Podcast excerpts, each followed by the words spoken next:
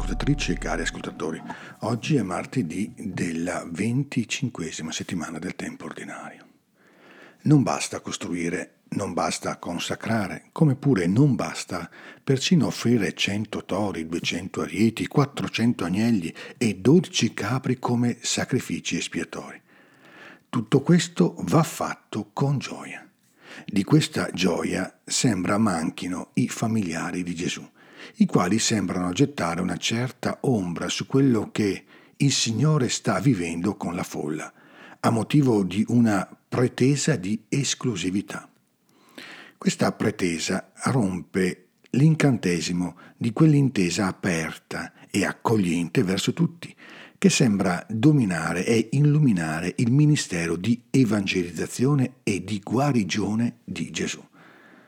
La risposta non si lascia attendere e bisogna riconoscere che non è poi così facile intuire che cosa significhi realmente, perché ci spaventano le conseguenze di questa esortazione a vivere in apertura totale e generosa verso tutti.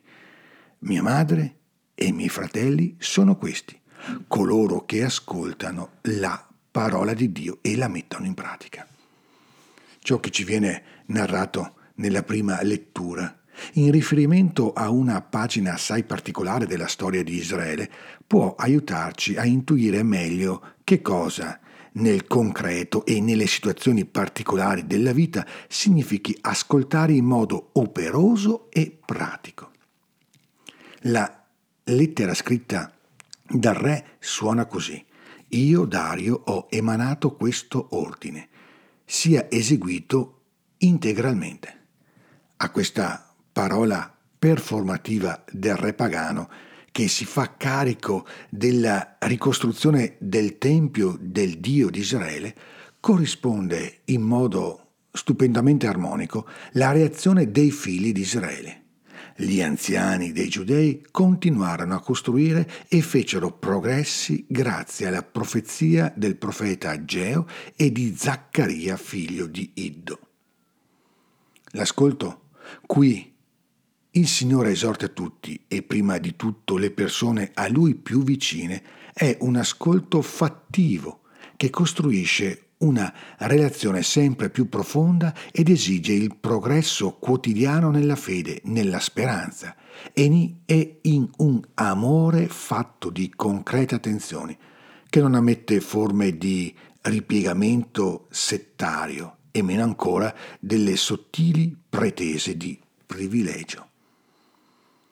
Come ricorda Maurice Zundel, essere cristiani significa generare Dio in se stessi e negli altri, significa diventare la culla trasparente di questa luce e di questo amore. Come ci ricorda Gesù, l'amore è come la luce, non può che effondersi e donarsi per essere se stesso. Questa capacità di dono e di condivisione è di certo il segreto della gioia ed è ciò che purifica il nostro cuore da ogni attaccamento a noi stessi che ci fa chiusura verso gli altri, permettendoci così di celebrare nel modo più bello e più gioioso la Pasqua quotidiana. Infatti, i sacerdoti e i leviti si erano purificati tutti insieme come un solo uomo, tutti erano puri. Leggiamo nella prima lettura. Così immolarono la Pasqua per tutti i rimpatriati, per i loro fratelli sacerdoti e per se stessi nella misura in cui sappiamo costruire il tempio interiore del nostro cuore, nessuna folla di passioni interiori, di desideri confusi, potrà mai impedirci di incontrare Gesù Signore. In realtà, se avvertiamo un impedimento nel nostro volerci avvicinare a Gesù, esso non viene mai dall'esterno, ma dall'interno del nostro cuore. Buona giornata e ogni bene nel Signore.